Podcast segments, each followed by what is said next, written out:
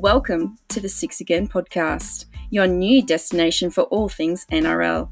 Here to bring you everything from team news to best bets are your hosts Adam Hoy and Jarrod Newton.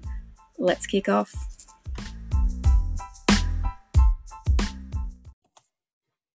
All right, good evening and welcome into Six Again. Uh, my name's Adam. I'm here with our 2020 uh, NRL Finals preview show. So usually I'd have my co-host here, Jarrod. However, the town that he lives in is having a full blackout for the entire night. So what I'm going to be doing is going through our usual intro, and then Jarrod will be joining me at a later date to preview the four matches. So I'll be taking you through our signings, injuries, finals news and updates, and anything else that's been going on in the rugby league world. And um, as is the first time I've done this by myself, it's quite weird. I am sitting here looking into a camera uh, in my study by myself, as normal. However, there's no one talking back to me, so it's kind of um, it's kind of COVID, kind of matches, I guess, the year, and uh, we're leading into the finals, which is going to be a finals like no other. And um, we can't really predict what's going to happen, even though we do have favourites. And same as every other year, you still just don't know how things are going to fall out.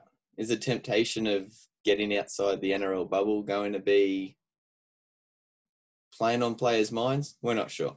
But we'll get to that um, with our actual match preview. But to kick off, news coming outside of the finals at the moment is we mentioned last show that Kevin Walters has been selected and announced as the Broncos coach for the next two seasons. Uh, there's also momentum gaining that uh, Craig Bellamy will be there from 2022 onwards, although he hasn't come out and said anything official. The news following on from that is uh, Queensland Rugby League chair has announced that Wayne Bennett is the most likely candidate to be the Queensland State of Origin coach for 2020 although it hasn't been made official, there's commercial details and stuff that they need to go over. Um, he has made it, or I'm not going to say clear, but he did say that this is a one year appointment. Whether they're going to go through a whole new process to appoint a new coach next year, and Wayne Bennett could still be that coach. He said that this is just a one year thing at this stage.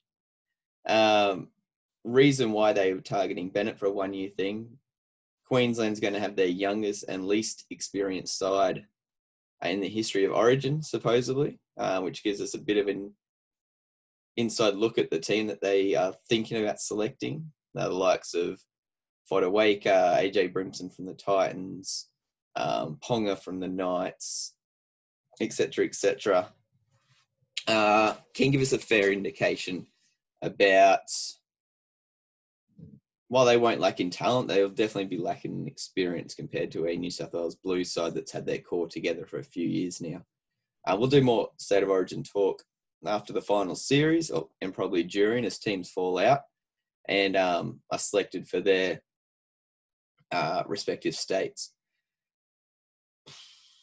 On uh, getting off state of origin news, back to clubland. New Zealand Warriors are back in New Zealand uh, serving their two week quarantine in hotel rooms. Um, supposedly in good uh, good frame of mind, knowing that they're so much closer to seeing their family on a permanent basis.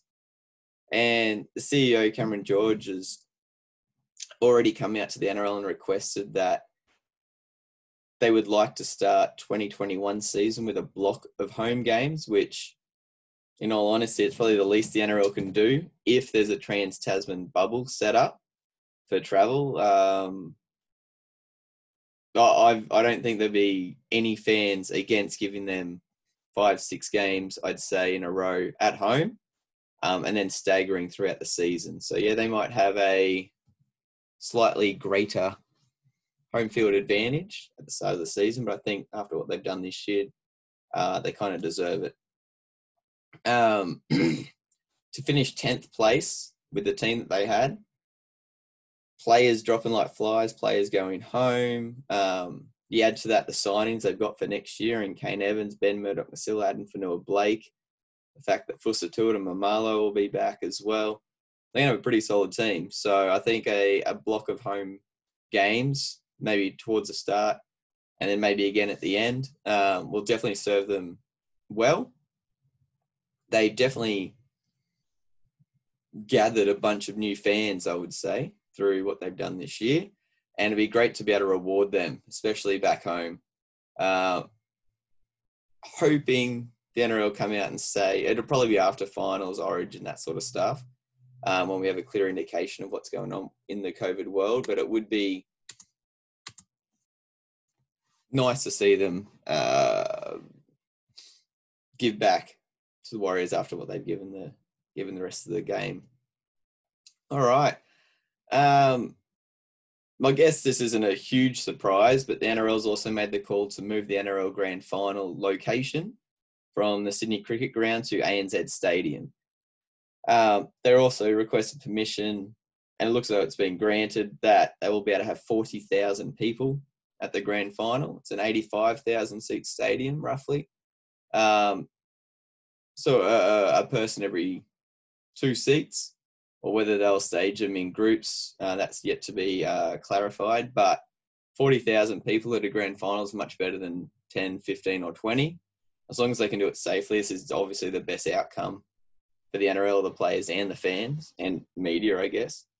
Uh, so that's good news to hear, I guess. Um, not so much if you're a fan of the grand final at Suncorp, which uh, both Jarrod and I lived in Queensland. That would have been really cool.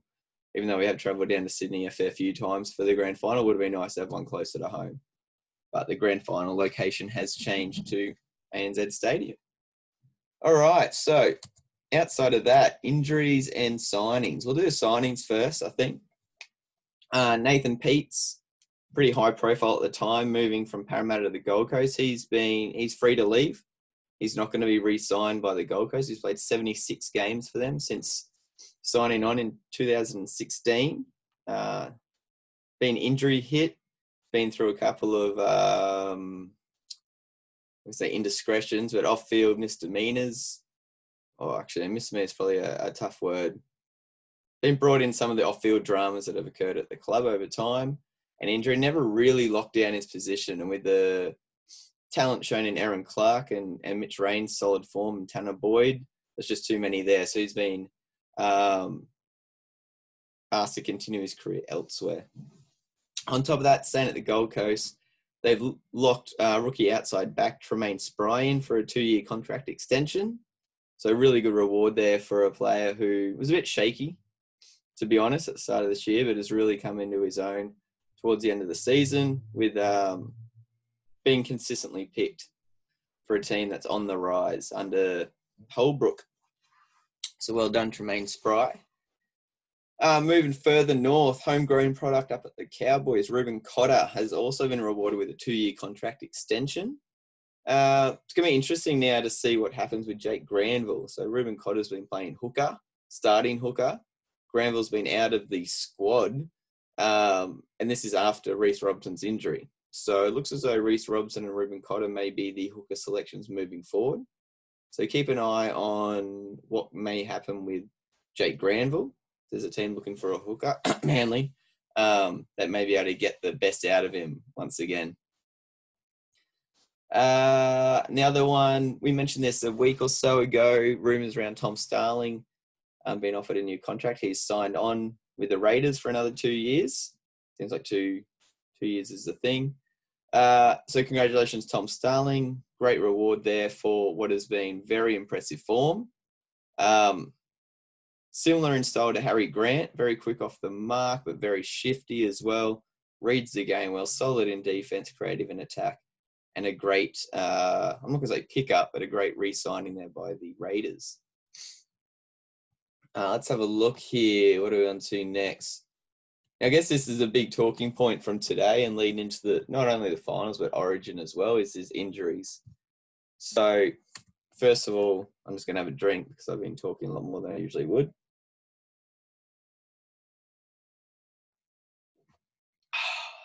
Thank you, Black Ops. So three injuries from, sorry, two injuries from round 20. uh, that we didn't cover. Kotoni Staggs ruptured his ACL um, in Friday night's game against the Cowboys. Uh, seeing Friday night. We, I said, I was at a Bucks party that one, so we were watching it, but we didn't hear everything, and it didn't pop up in our news for our last show. Um, so he's obviously going to miss Origin. He would have been probably, I'm not going to say a shoe in, but he definitely would have been one of the favourites to take Tom Turbo's or Tommy Trbojevic's position. Uh, Tom Trbojevic also has ruled himself out of State of Origin uh, selection due to his ongoing shoulder injury that he picked up after returning from his hamstring injury. So he has decided to, well, he decided to call Brad Fittler and rule himself out. Um, Brad Fittler's come out and lauded that decision, giving more time to formulate a plan around his replacement. So no, no Tom Trbojevic for Origin, no Kotoni Staggs for Origin, no Kotoni Staggs till next year. I probably wouldn't even say at the start. It'd be into next year. Jayden Okunbor has also suffered a suspected ACL rupture early in Saturday's match against Penrith. Um, that would again also put his 2021 season in doubt, the start of the season. If that's to be confirmed, there's been no news update on that yet. And we already knew uh, Shaun Johnson had done an ACL. He's had surgery on it. Um, he faces a five month recovery. So, being in October now, November, December, January, February, likely that he'll be ready for the start of next year, although ready's not going to be 100%. So, don't be surprised to see him eased in next year. Um, but you never want to have a, a, an injury as bad as an Achilles rupture, but at least he's now had it bet he's got his recovery time over the break rather than during the season. So if there's any positive, it's that. Um, and then injuries with regards to the finals. Sonny Bill Williams has flared up a persistent neck injury and has been ruled out for Friday's qualifying final against Penrith. Uh, Nat Butcher comes into the starting 17 after he was on. He was one of the reserves. Uh, Matt Ikuvalu and Jake Friend have been ruled out um, from the reserves. So Nat Butcher into the starting 17 and Sonny Bill Williams out. Now, with Tommy Turbo missing state of origin, and he was a shoe in even with an injury um, in most people's books for that centre position. Um, who comes in? Now, Kotoni Staggs would have been one of the first um, names off most people's mouths, probably closely followed by Stephen Crichton, Campbell Graham, and my brother, uh, who's been on this show before, Kieran, Jarrod, myself are all big fans of Jarrod Croker. Believe he should have had his shot a couple of years ago. He's not as flashy as the other two. Uh, Campbell Graham's not as flashy as Crichton, and he's the smallest of the three but he reads the game extremely well. He's an extremely good goal kicker, consistent. He's good defensively.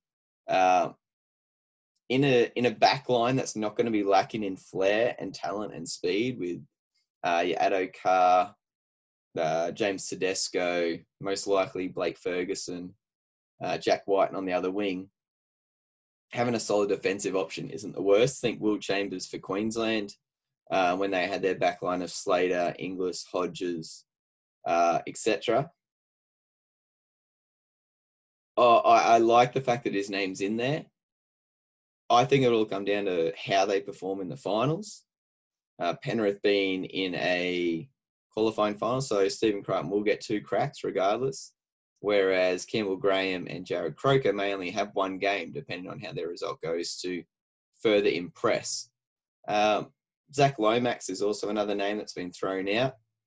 He hasn't been brought into the New South Wales squad as of yet, uh, due to concerns by Fittler of players leaving the NRL bubble and then coming back into State of Origin. One doesn't want too many players doing that at one time.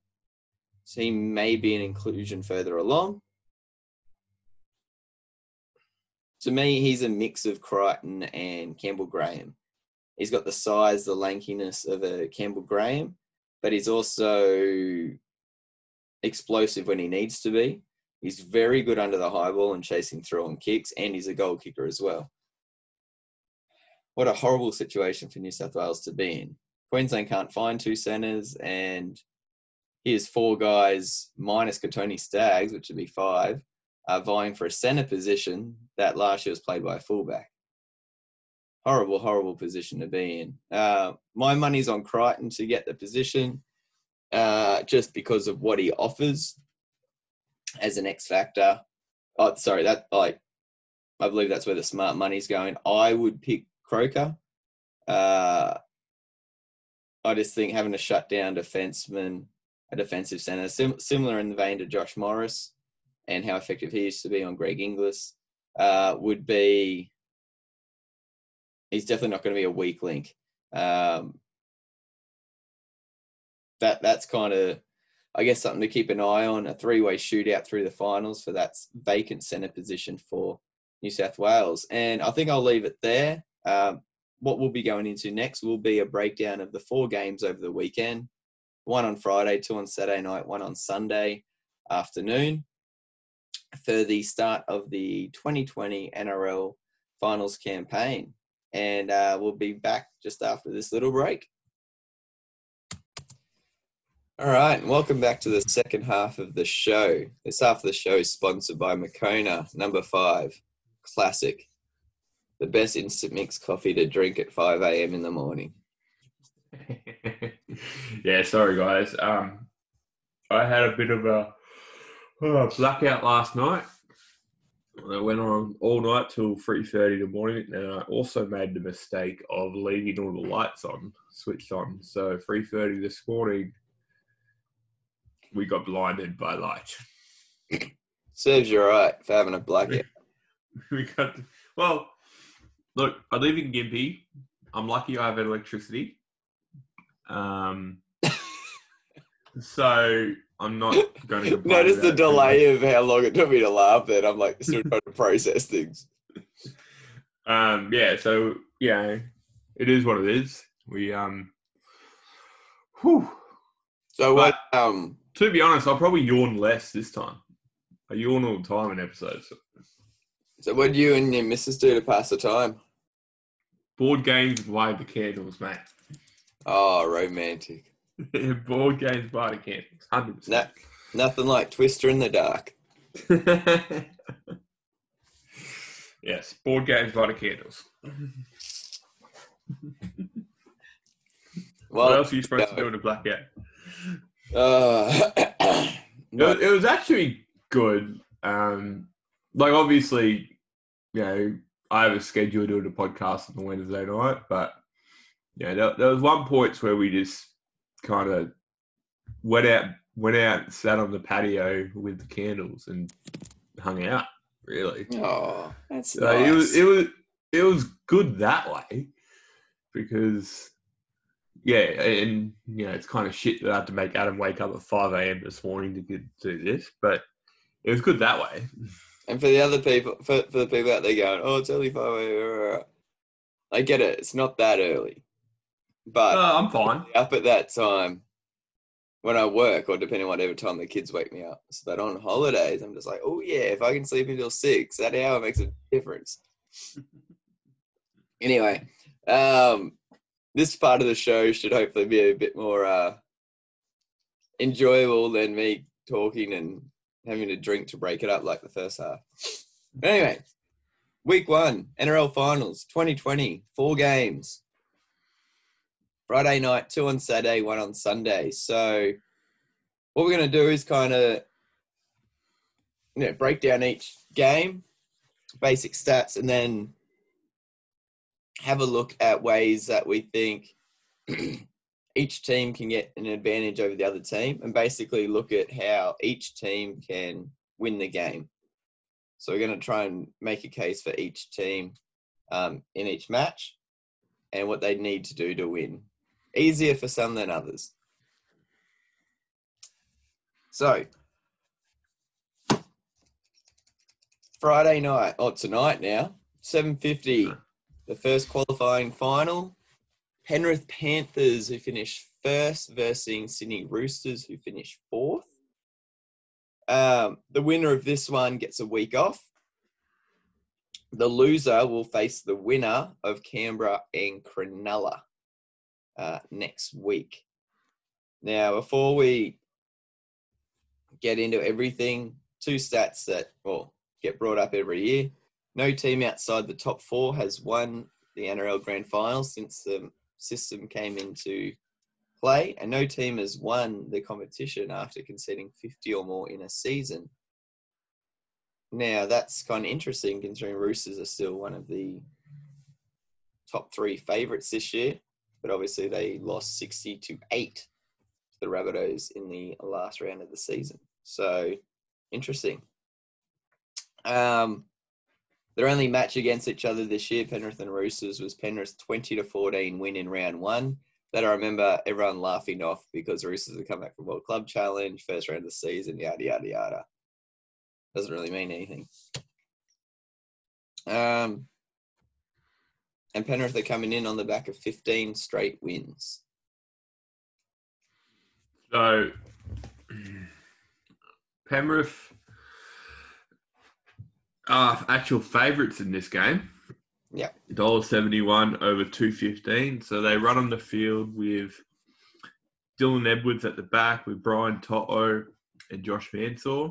Brent Naden, Stephen Crichton in the centres, with Jarome Luai and Nathan Cleary in the halves. They've got Isaiah Yeo, Liam Martin, Viliami Kikau, James Fisher Harris, Apisai Koroisau, and James Tamou up front with Tyrone May, Kurt Capewell, Moses Leota, Zane Tetevano, with Mitch Kenny and Spencer Lenny Leniu, rounding out their nine, uh, top 19. So with that, um, I just think that the biggest, well, not advantage, but the biggest thing that not many people give Penrith as much credit for is their bench. So They've got Tyrone May, who can play anywhere in the back line, hooker and lock. They've got Kurt Capewell. Well, if you listen to this podcast before, we've gone over him a lot just because of the fact that he's one of the really underrated players in NRL. And with Queensland Origin this year, I wouldn't be surprised if he got a run for them because he'd be playing oh, he really well. Yeah, he will.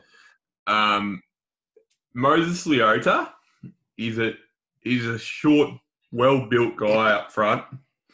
And then you got Zane Tetevano. So Zane Tetevano, not many people know, he came from the Roosters, and everyone expected him to start for them for the um, Penrith, but he's come off the bench and he's provided that much impact for them off the bench. It's been really good. So I think that's that's their biggest like plus because in the forward it, all over the field you see that Penrith player on player, you'd pick a lot of Roosters player ahead of them, but yeah. their bench kind of stacks up a little bit more. And then for the Roosters, you got this superstar backline: James Tedesco, Brett Morris, Daniel Tupou, Josh Morris, Joseph Manu, Luke Keary, Kyle Flanagan, with Taukei'aho, Darcy Lussick, because Friend has succumbed. Freddie Lussick. Oh, sorry. Yeah, Darcy Lussick's not playing. Darcy Lussick's broke and stuck in the UK. Yeah. Uh, Freddie Lussick. Is he his little brother? Yeah. Okay. Yeah. So Jake Friend has obviously come come but his HIA protocols, so he's yeah, not in the succumbed, squad. succumbed, and Jared Waerea-Hargreaves. With Lachlan Lamb, Lindsay Collins, Angus Crichton, Nat Butcher, you got Mitchell Aubusson and Fabasuli. So the big out, two big outs. They've also got a back row. Uh, Tupouniua, Cordner, and Liu. Shut up. Um, the big out for the Roosters is obviously Sonny Bill and Jake Friend. Yeah. Coming out, but they're replacing him with Nat Butcher. So yes. that's not too bad. So um, with with this team, what what more can you say? Roosters are just Roosters they've got a superstar team. No matter where you look, um, the fact that they can bring someone quality of Nat Butcher in to replace Sonny Bill is pretty impressive. Yeah. So, looking at these lists from last week's So Penrith's big ins uh, kick out Edwards and Crichton, and they were all rested last week. No outs for Penrith to speak of. Um, and for the Roosters, Brett Morris, Manu, Isaac Liu, and Lindsay Collins come in. Um, and Jake Friend is an out. And I, I wrote down Nat Butcher as being an out as well before Sonny Bill's injury because I felt he was pretty hard done by not getting a spot in the 17 uh, when everyone's healthy. So then I had to find a spot. Who would I have taken out of that team? And it would have been, um, it's pretty hard to find because they've got an odd makeup on their bench um, as it as it stood. Uh, you've got a backup hooker, basically, uh, in Lachlan Lamb. Lindsay Collins is a prop. And then you had Angus Crichton and Sonny Bill Williams. So two, either edge or lock or two back rowers. So I was like, who would I end up taking out to put Butcher in? And it was going to be Sonny Bill or Sitili Tupouniua, which would be rough on Tupouniua, but that's a big call.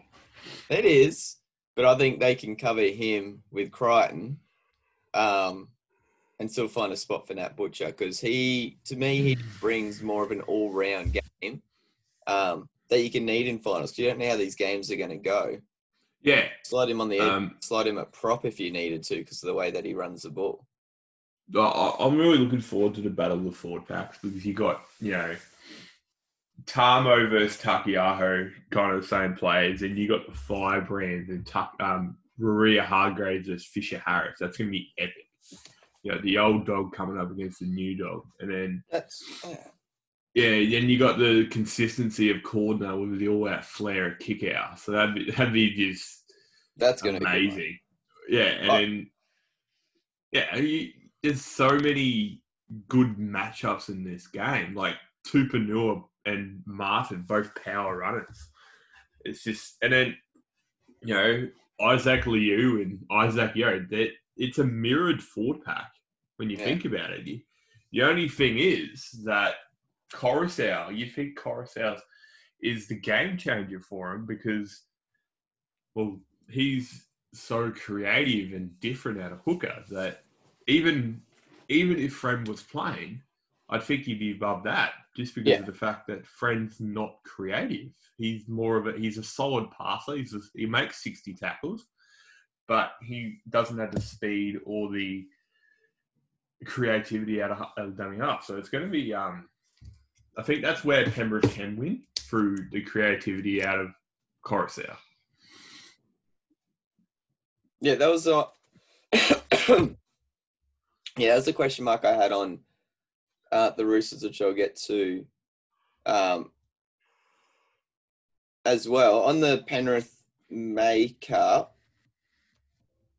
No, no, I still I still prefer Isaiah Yeo on an edge, not as a lock. Uh, so I'd I'd switch Fisher Harris from prop to lock and bring Leota off the bench to start at prop. Um, and move Vio to second row and have Liam Martin coming off the bench. That's how I'd change things up there. Um, yeah, but it's not much of a change, but I just think when, when you look at Fisher Harris this year, his best games are at lock, whereas he still has good games at prop. But I think in the finals, you want your players having their best games. Um, and I think Fisher Harris adds more overall to Penrith than Martin does. Not saying Martin's a bad player; he's been really good this year. Uh, he's no, a, he's looking at New South Wales spot. Yeah, he's Origin bolter. So, like I said, you're not missing much, but that's just more how I look at um how I how I look at a team's put together. So breaking down what they've done this year, Penrith come. Oh, sorry, and on Tamou you mentioned he owns a fascinating stat which kind of took me by surprise. He said there was no conversations had between Penrith or himself about, you know, you're not going to get a contract next year, rada, rada, rada. He just played his football and he said he'd made a contract to himself to try and keep up with the young guys he finished the season as the game's most efficient prop with regards to meters per minute played in in games, which I found surprising. Surprising. Yeah. he didn't he didn't average the most meters per game, but that was only based on the fact he was playing 43 minutes a game. But he was averaging 3.4 meters or 3.43 meters per minute, making him the most efficient prop on the field in the whole NRL. Um, his post contact meters were the biggest since 2011, um, which is a big jump for a prop at 32 years of age to have literally almost 10 years later. So he's kind of been understated this year with with the likes of the flair of Kikau and uh, Martin's improvement, etc., etc. But he's really been good for Penrith. So Penrith coming in with 17 wins, Roosters with 14. Now this is interesting. Points that they've scored as a team this year, Penrith have scored 495 um, at an average of 26 points a game, whereas the Roosters in three less wins have scored 544 at an average of 28 points a game. So you've got two high scoring offenses. Penrith have led in 238 points. Roosters have led in 262. So an average of 12 and 13. So if you look at that, Penrith's average score for the season is 26 12 and Roosters' average score is 28 13. So pretty damn even. Like literally a three point differential between for and against, um, looking at uh, their overall seasons. Um, so what we did was look back. I went back through the season, had a look at which games gave each team the most trouble and I look back on round 11 when Penrith versus the Titans, and they beat them 22 14. It was pretty hard to get a read on this game because two of the Titans' tries came from drop ball and a kick. But one thing that was pretty evident, and then I used that same thing looking at round nine, where they smashed the Sharks 56 24, but they did let in 24 points, which is double what they usually let in when they defend out wide, and I agree with Jarrod, I think the forward packs are pretty much locked down. That it's pretty hard to score between any forward pack on this in this match. But when they come up and defend, because they do have a lot of youngsters in the back line, Naden, Crichton, To'o, Dylan Edwards, and the halves, they do employ the all up um, play that your Manly and your Melbourne kind of brought in the 08, 07, that sort of thing, up and jamming in. But the difference these guys do is the wingers come up as well, which is not what you usually see. So it opens up a lot of space to kick in behind. The Titans tried it a couple of times and got repeat sets.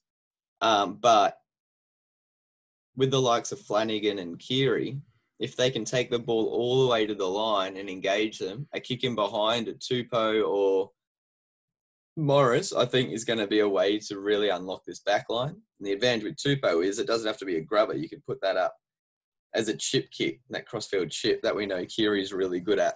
So that's probably the most evident what thing that stood out when looking at how Penrith defends. Because in the middle, they just lock things down. Fisher Harris, Koroisau, Tamou. um, it's pretty hard to score in through there. And then even on the edges, Kikau and Yeo's Aio's position is pretty good. So that's one thing that I saw. And they kind of they up and stop. They don't continue to come up and they don't come up and then drop back. They come up and kind of stop and flat foot themselves and then kind of shift sideways. So it's pretty hard to turn and run if you're moving laterally. Um, and then looking at Roosters, so looking at their 60 to 8 flogging by the Rabbitohs, it's kind of hard to get a real indication there because it's such an outlier of what you're used to seeing. But it, it's almost the same thing with Penrith. And like Jarrod said, they're, they're mirror image teams, and you can see in the stats the one way I think Penrith will get the advantage is with regards to dummy half, but maybe not so much the creativity, but the service. So Friend is very good at getting the ball out on both sides very quick, very accurately. Um, and that's what he does in his team. He doesn't have to be creative because they've got so many players. He just needs to get the ball to them as quickly and efficiently as possible. And that's what he does. Can Freddie Lussick and Lachie Lam do that over 80 minutes? Maybe. That's where I'd be putting the pressure on with Penrith. If I want to beat the Roosters, I'm trying to shut down their hookers as much as possible. Worst service from them gives Keary Flanagan less time and less. Uh, let's just say the ball's not going to be on a platter like it usually is. Whew. Okay, for I, I agree with all that completely. I love the Yes. stat that you brought up with, um, well, not stat, the, the observation of what Penrith, um, what what their weakness is. Um, I, I actually never noticed that with them.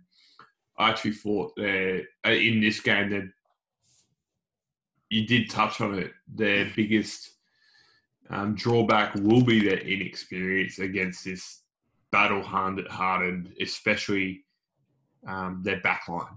I just think their backline with the Morris twins, Manu, Tedesco, Tupou, so so much quality there. Um, and as I said, battle hardened, like players who've been there, played for Australia, played for New South Wales, done all that, won everything you could possibly imagine. I just think that yes, this Penrith backline is going to be very explosive, but the experience of it right there, like Crichton's going up probably up against his biggest adversary in Morris. Crichton's a talented young player, but if he comes up against Oh. Morris or Manu, Yeah, they said he's going to take Manu. yeah, so even Manu, like, I think he, I think he might get a lesson in this positioning. I think Manu will position himself really well tonight to stop Crichton. Um, You'd imagine they're going to put the ball up high to Tupou against Mansour. Hundred percent. He can stand. He can stand up, and he that's higher than and can jump. Um, I okay. Are you tipping anyone specifically in this game? I still am. Um, just so when you're saying the experience there, I, I, what I see happening is the first 20 minutes when they feel each other out, etc. Every time Roosters get an attacking set, I can see Keary and Flanagan taking the ball to the line, seeing what the defense is doing, and then just putting it in behind, whether it's just for forced dropouts, whatever. Get Penrith thinking, oh crap, if we come up too much, they're going to kick him behind. And then I reckon you'll start to see them not come up as much, and they'll start to backpedal, and that's Through when, then they'll Yeah. put it through their hands. Um, I've got Roosters winning 19-18. Okay, you got you pick Roosters. Oh, I just heard footsteps upstairs. Um, I'm I'm actually going to go Roosters to show Penrith a lesson this game. I honestly don't. I honestly think that last week was a fluke. They and the well with, I- with Roosters loss. I just think they just yeah. I, I don't know what happened, but people ruling them out as silly, and people thinking just because they lost by fifty points doesn't mean they're going to win the grand final. Uh, are silly. Um, I rate this team and the Melbourne team that high right now that, and it's nothing against Penrith. They played well. I just don't. I think next year they'll be really good. I just think next this year they're not ready for what the professionalism the Roosters are going to bring this game. And we didn't even touch on how good Keary is. Like Cleary has been playing well, but he hasn't proved himself in big games. Keary has. didn't So Origin last year. he did. He didn't have Okay. to do much. Yeah, he didn't have to. Yeah, all right, I see what you're saying. He hasn't done anything in Origin, and he didn't even win the last game last year. He lost one. Yeah. So, with the better forward pack New South Wales had, Cleary lost it as a halfback. Um, so, yeah, I think Roosters are going to put on a show this game. But, yeah, That's my tip. So I reckon at least 18, 16, 16 plus. I reckon this game. Which, which you think that's not big, but in finals for first versus That's fourth, huge. yeah, it's massive. So And yeah, when Jarrod's talking sixty to eight, no, maybe not so much as a as a fluke, but an outlier, and and things like this because South Sydney played really well. But a, a great example of that is the differential between the 07 grand final and the 08 grand final. Melbourne beating Manly 34-8, something like that. I don't like to think about it. Um, in 07, and then Manly beating Melbourne 40 0 And you're like, Oh, was that score correct? You, you get that one right? I did not. I wanted to win by a golden point or something like that. But um, nah, yeah, you would have loved that entire play, game. but- Oh, hello. You want to come and have a look? We're recording. Paddy! Hello. You want to jump up here? We're actually recording, buddy. This is my son, Atticus. Hey, buddy. You just wake up. Who's that? Can you see Uncle Jarrod? Yeah.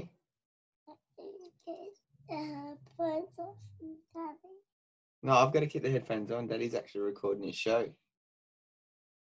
What are we doing today? Fishing. We going fishing? Is Mum up yet? You wave to everybody and go go wake Mummy up. Okay, go on. Daddy's got to do his work, buddy. Right, you sit back there. Um, that's the danger of doing this at 5 a.m. So, all right. Uh, we both got Roosters winning that. Then at Saturday at 5.40, we have game two. Ooh, oh, this game I'm worried about. Okay, so for this game, you got Canberra versus Cronulla. The odds are Canberra $1.15, Cronulla $5.50 according to Sportsbet.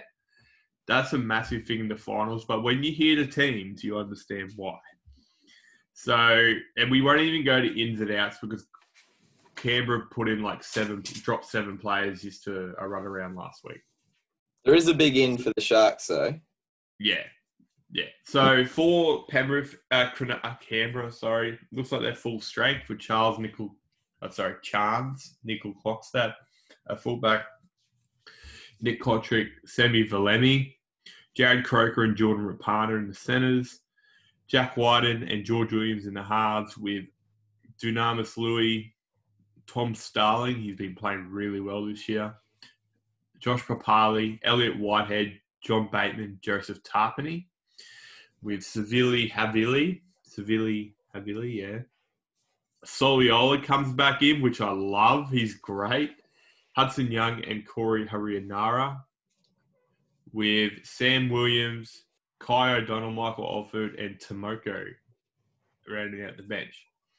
And then you got for Cronulla, Will Kennedy, Mulatalo, Katoa, Josh Dugan, and Jesse Ramien in the centres. So that's probably the, the strongest back five.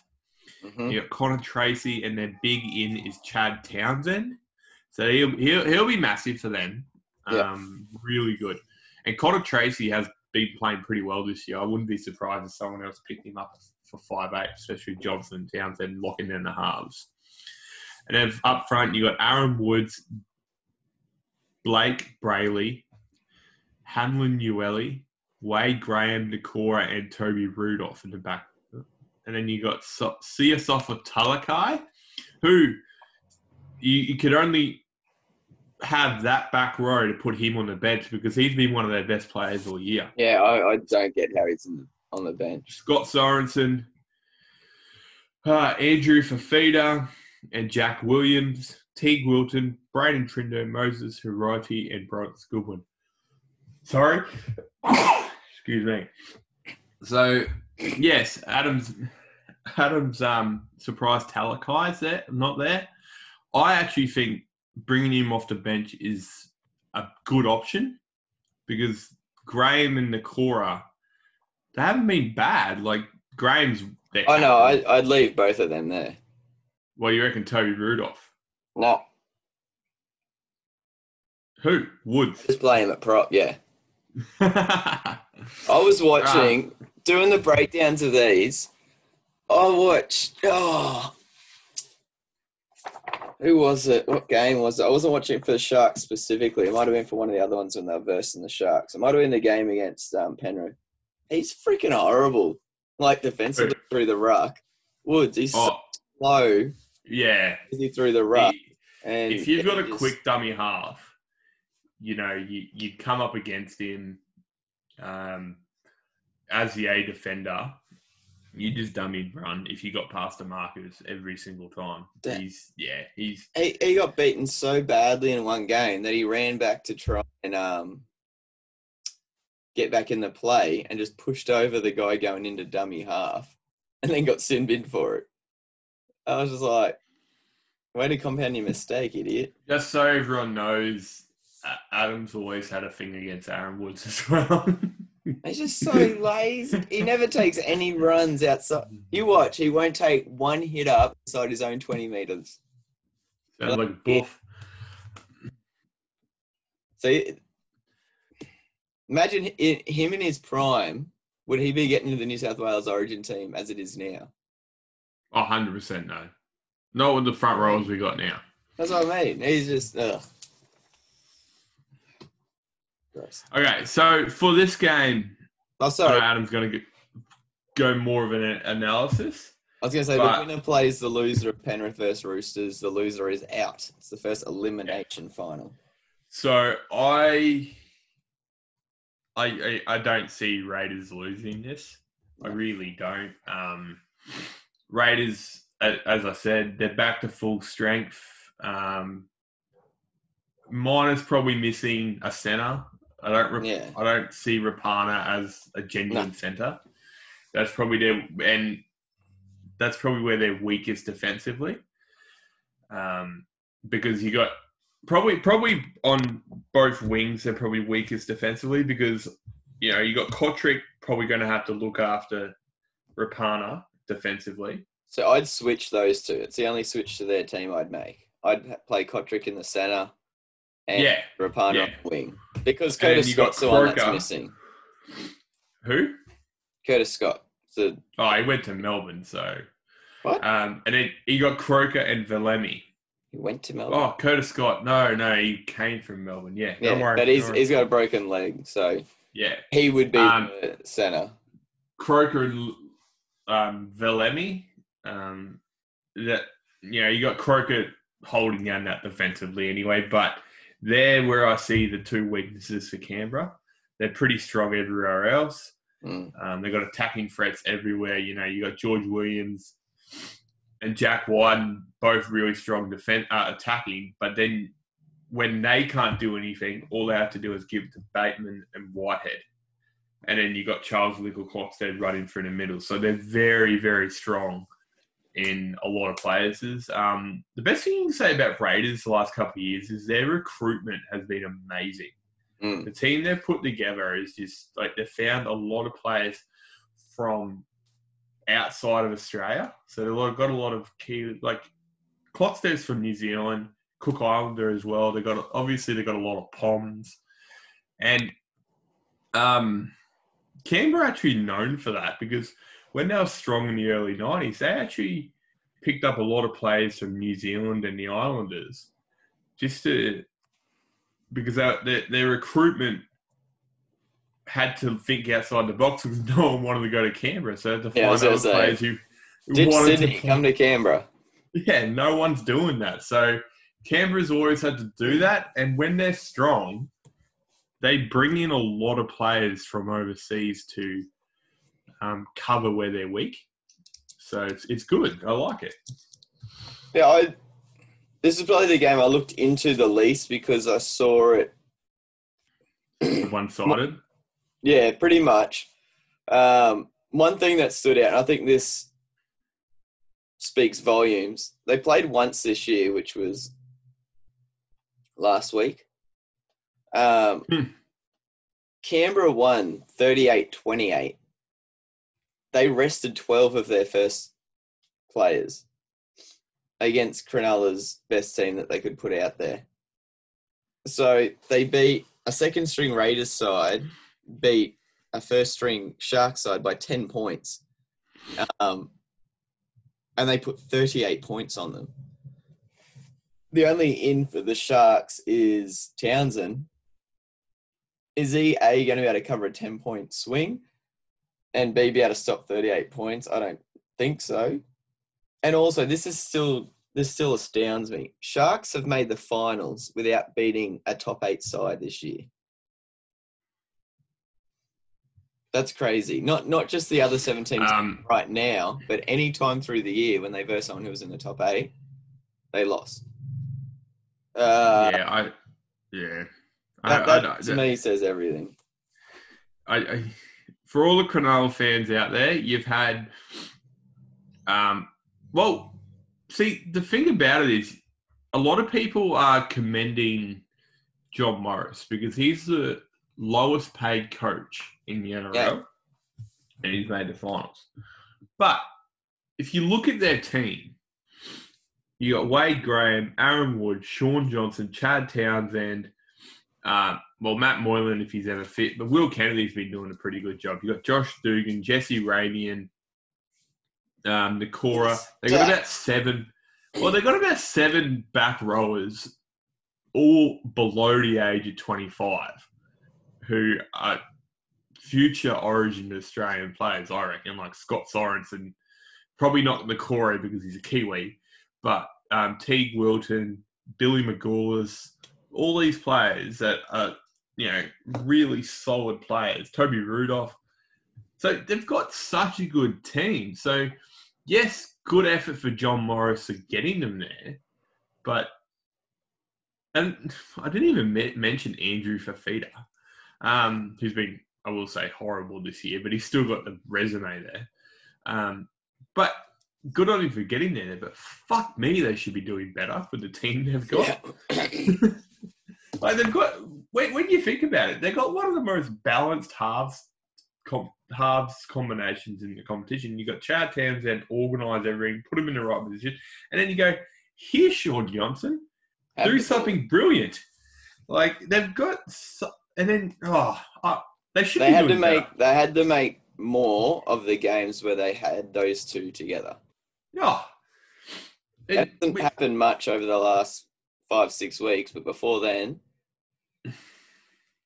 Well, uh, we, we, we commended Canberra's recruitment, which they've been really good.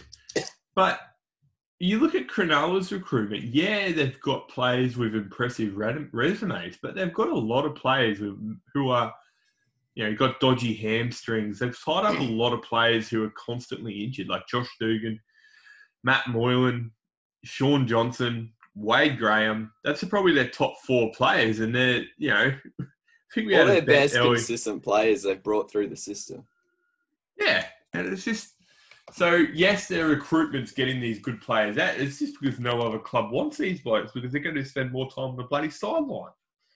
It's not. It's not wrong, is it? No, it's not wrong. I love Paul Kent. Great. um, this will be um, after all that. Let's have a look at the the wins. Oh, sorry for the Sharks lineup. Um, I'd be starting Braden Trindall in the halves over Connor Tracy. I think he had, I would not. I think he adds more X factor. Well, not X factor. I just think he has creativity, more points, less mistakes in him. Um, for Feeder, you're probably going to get 15 minutes out of, so it may as well be the first. it's going to be a shit over 15 minutes. He may as well be the first 15. You got to get him into the game somehow, so I'd be starting him and just get his 15 minutes over and done with and let him fire up against Papali or something, and then. Oh, Papali's going to eat him alive. Yeah, I know, but at least that might wake him up a little bit. I don't know. Like just watching him when he comes off the bench, the first five minutes he's out there, he's just kind of running around like. You know, if you if you've ever been to a dog park and some someone's brought one of those, the fling. Anyway, doesn't even need that. Someone's throwing a ball, fetch, and there's like four dogs chasing it, and then there's one dog after like three fetches who's 10 meters behind the rest and is just plodding along, just participating, but can't actually do anything. He's like, Look, as soon as he comes onto the field, he's like the dog that's 10 meters behind everyone else. See, the thing that annoys me about it is he. That's the weirdest metaphor I've ever used. Yeah, that's. I don't even. I, I think that's a tad on the nose as well. Um, it makes sense though.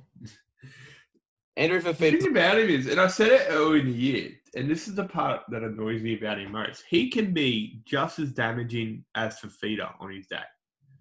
Fifita can, as Fifita. Oh no, no, sorry, as Taumalolo. as Taumalolo, he can be just as damaging as Taumalolo on his day. He he can win you a game. He's yeah. done it. He did it for New South Wales. He's done it for Australia. He did it in the grand final against so Melbourne. That's the last. That's the last game he did it in. Yeah, and that's the thing. He, he's so damn inconsistent, which he's got to he, he, he's got to either go to another club and have someone like Bellamy or Bennett or Robinson get under him and make sure he's playing to his level every single week, like consistent, because he seems to get a pretty free run. At, Imagine what um, he would look like after a preseason at the Storm. I don't think for I don't I honestly don't think Bellamy would waste his time with him. I know. Well, you just imagine what he'd look like. Yeah. Well, you can you can imagine how good he'd be. He'd be Remember what he did to um, old mate from the Bulldogs, Kasiano. Yeah. I consider that one of his failures. Yeah, he lost a lot of weight, but he only played like four or five games for him. Yeah, but he wasn't good enough. That's why he went to Super League, didn't he? Yeah, no, but that's the thing. Like Craig, I honestly don't think Craig Bellamy would waste his time on him, especially the no. time. If you remember a couple of years ago when, and this is unconfirmed, that um, who was it? Jim Dymock had a goal at him at half time, and then oh, he yeah. scored a try, pointed at him, and then abused the shit out of him because Jim Dymock told he wasn't playing well enough. That's good. Coach. Imagine you did that to Bellamy. Imagine what would happen if you like. Bellamy would be like, no, that's the thing. Bellamy would be because they reckon he's he's worse when he's quiet. Yeah. because I, they reckon they're more scared of him if he's quiet. That means he's just disappointed in you. You're fucked. Yeah. But yeah, so um, I, I, was I just, looking at. Yeah. I was looking at so Raiders had 13 wins this year. Cronulla had 10. You know, Cronulla averaged more points per game than Canberra. Yeah, because it's Shaun Johnson, and guess who's not playing? I know, I know by, by a margin too. So Canberra had a combined total of 407 points this season. Sharks had 452. So at an average of 21 points a game for Canberra, 23 points a game for Cronulla. This is where it it's uh this is the big difference. Cronulla let in 442 points. Canberra let in 289. The average there is 15 points a game for Canberra, 23 points a game for Cronulla. So Cronulla's average score is a 23 all draw, and Canberra's average score is 21 15. They would win. So for all the points Cronulla are scoring, they're letting in exactly the same amount. Um, well, it's a 10 point swing over the whole season. So do we see a game? So if you split them down the middle, that'd say something like Canberra winning 22 16. I see it a lot higher than this. I don't think I so. think I think not only are Cronulla going and limping, they're on a they're they're on you know they've got knee braces everywhere and they got ice on their hamstrings walking into the game. So I think this game could blow out a, a lot in Canberra's favour. Um, I don't think it's going to be the same level as Broncos bowing out last year, but I think it's going to be pretty bad. Yeah, I've got Canberra scoring 30 plus and yeah. Cronulla getting around the 12 14 mark. What I found interesting, percent win percentage at GIO Stadium. Um, they both have a win percentage of 59% in Canberra. Uh, okay. Sharks, have, Sharks have won six of their last seven in Canberra uh, which is interesting. But I think we've both got Raiders in that one. Um, all right, second game on Saturday is a this second is going to be huge. final. So Melbourne are a dollar eighteen favourites over Parramatta at five dollars. This is at seven fifty. Uh, the winner of this one is elimination. Fi- uh, sorry, as a qualifying final, get a week off, and the loser plays the winner of Knights versus the Rabbitohs. Okay, uh, so at the back for Melbourne, you got Papenhuyzen, probably the pocket rocket of the year. Then you got Addo Carr, Vunivalu, Brenko Lee, and Justin Olam, Cam Munster, and Jahrome Hughes with Christian Welch, Cameron Smith, Jesse Bromwich, Kenny Bromwich, Felise Kaufusi, and Nelson Asofa Solomona. So I've changed their forward pack around a bit. So they they got a lot of size in their starting front row, starting four pack. Yeah, sorry. this is where. Yeah, okay. And then you got Brandon Smith, Famasu, Fasamulali, Matt Eisenhuth, Tom Eisenhuth, sorry, and Nicho Hynes with Darryn Schonig, Lu- Lumi Lumi, Albert Vete, and Ryley Jacks. So don't imagine any of those people come in. For Para, you got Clint Gutherson, Blake Ferguson, and Maika Sivo. Michael Jennings, Waqa Blake, Dylan Brown comes back. It's a big in from him. Um, a lot of people didn't were thinking that he would be lucky to get back in round two of the final. So he's recovered quite well. I just hope they're not putting him in too early. And you got Mitch Moses, Mhm. then you got Junior Paulo, Reed Mahoney, Campbell Gillard, Ryan Matterson, Shaun Lane, and Nathan Brown at lock. On their bench, you got Will Smith, Andrew Davey, Kate Evans, Niukore, with Ray Stone, Takaragi, Oregon Kaufusi, and Daniel Alvaro. Um, for this, I don't see Para matching anywhere. To be honest, they've got it. Um, if you look at body type of the bench on um, Melbourne, they look quite small because you've got Brandon Smith and Nicho Hynes. But as Mm. everyone knows, you wouldn't be surprised if you know one of the front rowers in the Melbourne squad got dropped on the bench and Brandon Smith started in front row because he can play that. Yeah. So um, I see Melbourne win this a fair amount, um, by a fair amount. It'd be interesting what Para are going to bring because um, I think they've won 15 of 20 this year, something like that 14. and 14 to 20. So they only lost six games all year, but I just look at the last six six games or so, and and I keep saying it. I've said it heaps of times this year. For such an attacking team, because if you look at their team, it's just 100% attack all across the field. There's no real workers other than probably Nathan Brown. They're all just attacking players everywhere in their various positions. Um, they've been kept to nil three times in the last 300 days, which is a massive thing for such a team like that. Like that is that is, I reckon, the biggest stat in this year. I think that's huge for the Parramatta team they've got, and for how they're blowing teams off the park. They have got some very defensive bad defensively bad days, but they've also got some attacking bad days because when Brad Arthur put this team together, he thought we're going to be able to score 30 points per game. No. And they should, with the team they've got. They should score that many points. They didn't even come close. No, but that's my point. Like, Yeah. with, with the team they've got, if you looked at that team from an outside perspective, you'd think, holy shit, how many points are these guys scoring? They had one of the lowest average points per game. Yeah. I think they had the lowest actually out of anyone in the top eight, which is so surprising. Um, so these guys have only played once this year, and it was a 14 0 victory to Parramatta uh, in round 15. Melbourne had a strong side, but they rested both their halves. So it was Cooper Johns and Ryley Jacks, and no, Car- no Cameron Smith, whereas Parramatta were at full strength. Um, And they can only score 14 points. and the big difference in that game, when looking through all the stats, they're pretty even. The only real big difference was Melbourne gave away eight penalties, Parramatta gave away one.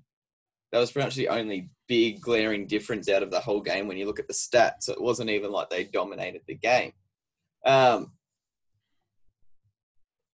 talking about their scoring differential. So Melbourne have won 16 of 20, Para have won 14 of 20 this is a huge difference. And this is not something you usually put down to Melbourne, but they scored 512 points this year at an average of 26 points a game.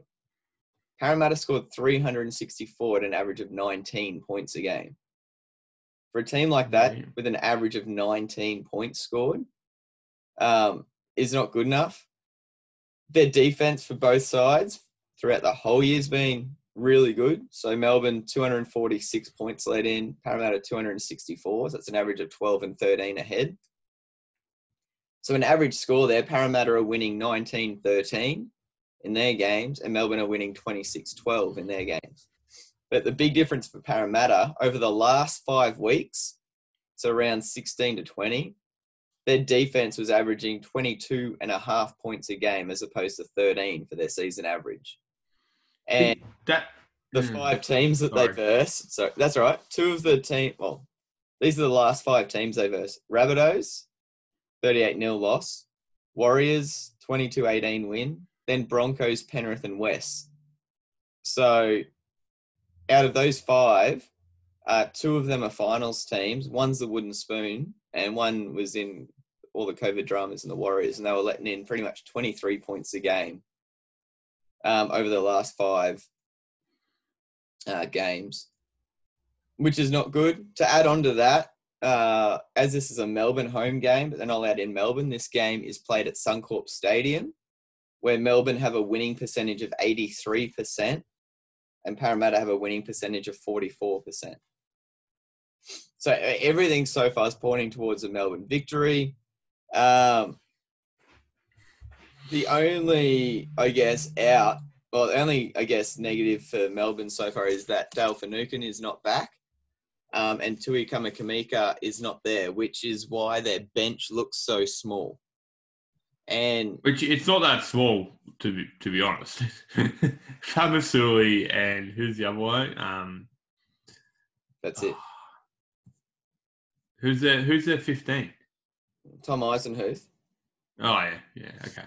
See, it's it's really cool when you look at these teams. So, as you said, Parramatta have been defensively, when you think about it, stronger than they have been in attack, mm. which is actually impressive when you look at the team. Like you look at Michael Jennings, he's definitely not known as defensive center. Like he's no. he's got better when he's got on. So it's it's really good that they're quite strong defensively. And if they got their attack right, they'd probably be one of the favourites for the premiership because that'd be just brilliant.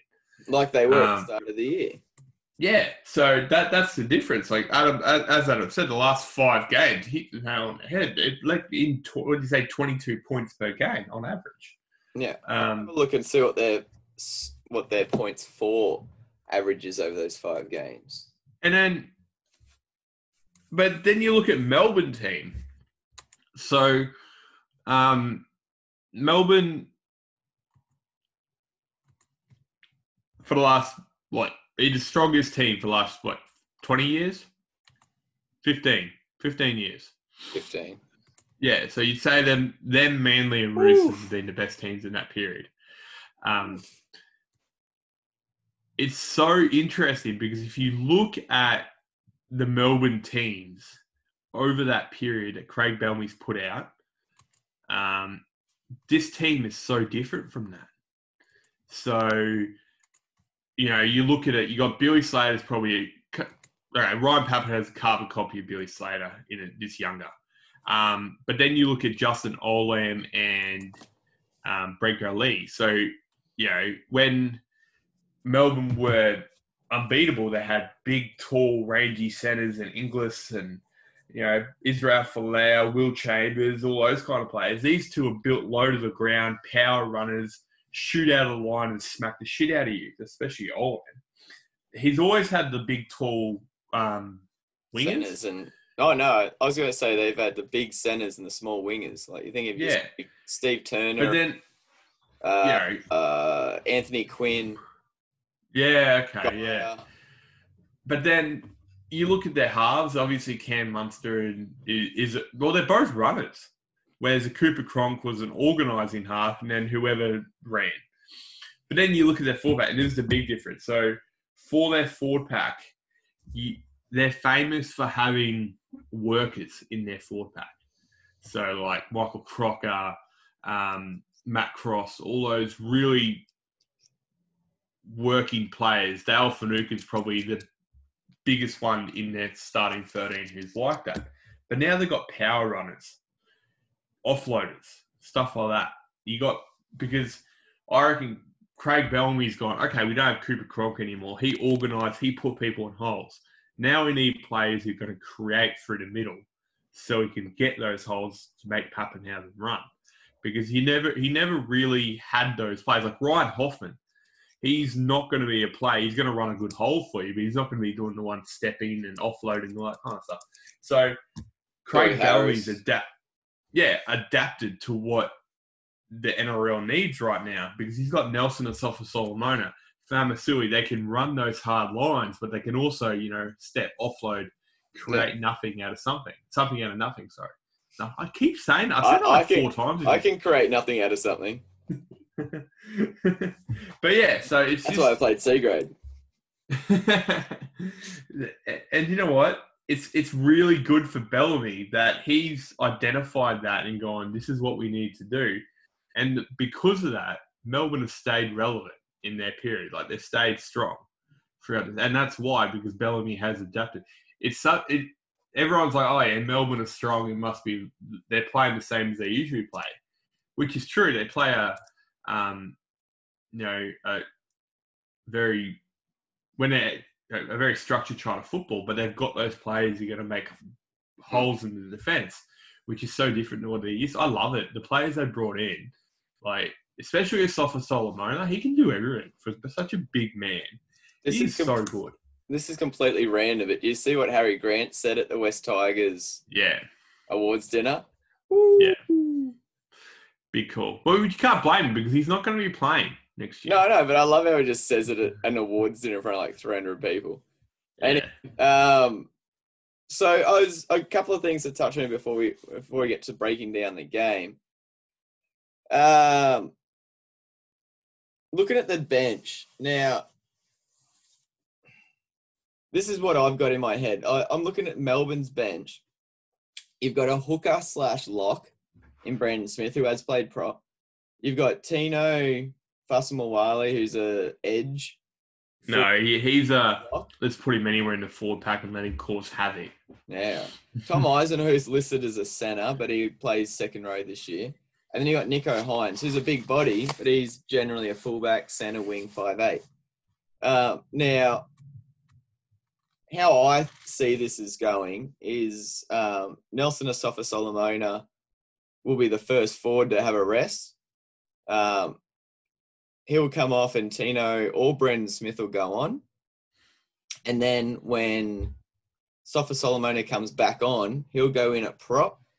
And that's when Bromwich um, will have his rest. I wouldn't be surprised to see Welch play the 80 or Bromwich play the 80. But I, I would say that once Sofa Solomona comes off, that'll be the rotation. Those three as prop. Or like Jared said, Sofa Solomona will start on the bench.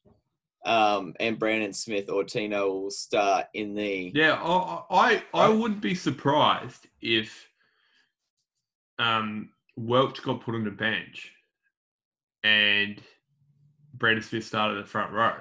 Yeah, you could do and that. Then, yeah, well, imagine that that that just turns that whole bench around completely different. Yeah, that's so what I mean. Got, it's such a yeah, weird so, look for a bench. Yeah, yeah. So and it's not completely out of the dark because Craig Bellamy has done that like yeah. five times this year. Nicho Hynes is a weird selection for me because he's literally a like he's a utility back, but to me it looks as though there's a very high chance that he won't even play a minute. He's literally just there as cover and kind of you've played really well. Um, if I can get an opportunity to put you in, I will. But the Storm, more than anyone, can go. You've seen them go seventy something minutes and not use up their interchange, and just yeah. throw someone on the last ten if someone needs a rest because there's no one in that back line under an injury cloud except for maybe Vunivalu, who's been knocked up a few times this year. Um, I wouldn't be surprised if he doesn't play. With regards to the Parramatta team, they're full strength with an asterisk, and the inclusion of Will Smith on the bench over Ray Stone shows that there's a. It shows that Brad Arthur's like, I need Dylan Brown here to play, so I need to score points, but not hundred percent. He's not hundred percent, and Will Smith there is backup because Ray Stone. There's nothing he's done that shows he doesn't deserve his spot, and he well, would usually be there in that 14. Uh, see, I, I, don't, I don't actually blame. Sorry, I don't actually blame Brad Arthur for this because there's no way Dylan Brown's game fit, and he's walking but into he needs, He needs to be there. He needs yeah, he's walking in the semi final against Melbourne. If any one of the top four need a week off, it's Parramatta because they need they still have stuff to work on. But that's that's the reason why Will Smith's there and not Ray Stone. Um, yeah, so it's it's yeah, he's definitely there for injury cover. Um, I I'm not overly impressed with Eisenhuth. I, would prefer to have probably Albert Vete in rather than Eisenhuth. And even Darryn Schonig, he he is a big person. I didn't realize. I was watching some of the um, games where he was playing. He is a mongrel looking dude, eh? He's got some legs on him, eh? Holy jeez! Just to bring some, because I was like, you've got Nicho Hynes there already, and he can play second row if needed. He's big enough. Um, Tom Eisenhuth is second row centre. He doesn't have the footballing skill to play anywhere else. Mm. I don't know. But Craig Bellamy's obviously Craig Bellamy. Yeah, we're not arguing with Craig Bellamy. I'm just a talking head. Uh, we're just just throwing things out there. All right, before we break down the game, how's this for a stat? I love this. On Eisenhuth, made his debut. He waited six years for his second game after he made his debut, and in that game, he fractured his larynx. So bastard. He waited six years to play second game. Remember, he got smashed in the throat, um, yeah. fractured his larynx. So it's like, welcome back. But anyway, so looking at the games that I looked at for these is over these last five weeks, where we said Parramatta were averaging 22 points a game in defense. They were scoring 16 points a game. So their average score was a 16 to 23 loss. Um, I looked at the game last week where they won 28 24 against the West Tigers. It could have been a bit bigger. They had a try disallowed, which was a try every day of the week. Um, bloody. Shut up. Anyway, uh, so what was really evident is the Tigers had a lot of success when they took the ball to the line before they pass it. So Benji Marshall and Luke Brooks, more so Marshall, when he was taking the ball to the line, once he got there, the slightest little bit of footwork to the outside of the defender and a late ball at the line was causing Parramatta a lot more issues than sweep plays or backline moves where the ball was passed early. When you look at who who's defending out there, your Moses, your Brown, and your second rowers in Matterson and um, Shaun Lane, Matterson and Lane are very good line runners themselves, but you get them, ask them to move laterally. They're both very tall players, and it's something they struggle in is the lateral movement. And while Tigers didn't score a try off those plays, they were the plays one or two tackles before a try, but that was the one that got Parramatta bent backwards and on the back foot. And Tiger's got a couple of penalties off that as well. But the late ball movement at the line, and you can see someone like Jahrome Hughes doing that. Oh, I see more Munster, but yeah. Well, but Munster, if he gets that close to the line, he's generally going to dummy and go, or he'll do a yeah. cutout ball. He's not known for his real short little deft, yeah. or even Cam Smith scooting out a dummy half. oh although the evidence I saw was more off the edge rather than through the middle. Um, and then obviously, one massive weakness in their backs is Blake Ferguson under the high ball um, in a pressure situation. So well, think of yeah, Munster, Munster in his torpedo, one of the biggest kickers in the game. It, Ferguson bad he, on long distance, but under pressure on the he, he reminds me a lot of Man, Manu Vatuvei in rocks or that diamonds. Yeah, so if he's on, on on his day, no one can stop him. But if he's off, that's who you run at all day because he will not catch the football at all. And I'm not talking about putting a bum up for a try. This is like the end of the set where you're just putting the bomb up and it's going to land like 20 meters out.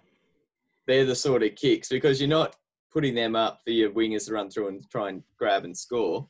It's to put the defensive team under pressure. They're the kicks that I see, uh, especially if you got Olam or Vunivalu running through at you. No. So, with regards to Melbourne, like I said, it was them and Manly, Hasler versus Bellamy, trying to nullify each other's backlines in the late, uh, yeah, the last years of 2000 and 2010. The up and in defensive structure. Um, Melbourne did it to try and shut down uh, Orford and Lyon and, and Manly were doing it to try and shut down uh, Inglis and um, Inglis and Cronk. And Melbourne have continued to do so, but they've changed one thing. They really defend up and in. Uh, center, half, second row, they're all in kind of one line with each other, but their winger hangs back by about two to three meters. And it doesn't matter whether it's the fifth tackle, the fourth tackle, or the third tackle, they defend the same way. Now,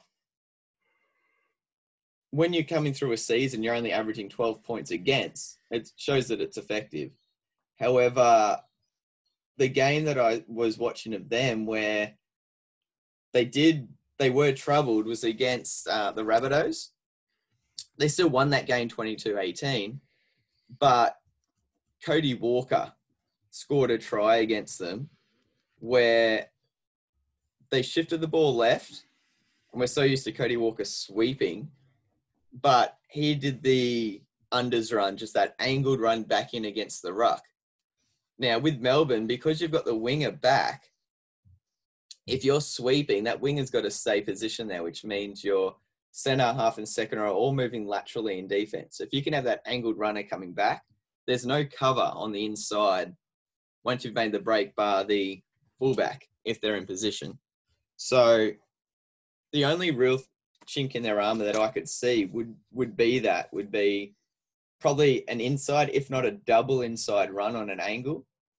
So if Parramatta's going to sweep, I don't see Dylan Brown doing it. He's not as stocky or as powerful runner as Cody Walker. But if he's sweeping and you drop a ball underneath for Waqa Blake cutting back in on an inside run or Ryan Matterson, shift him wider, that that's an opportunity there. Um, Bromwich, Sofa Solomona, and Welch are all workers and big bodies, but they're not quick. So they do struggle to struggle to cover through the middle. Um, I don't see getting around Melbourne because they had their winger back. It also gives Papenhuyzen time to cover if needed to. And how many times have we seen Melbourne shut down a play three meters out from the line and take people into touch? Um,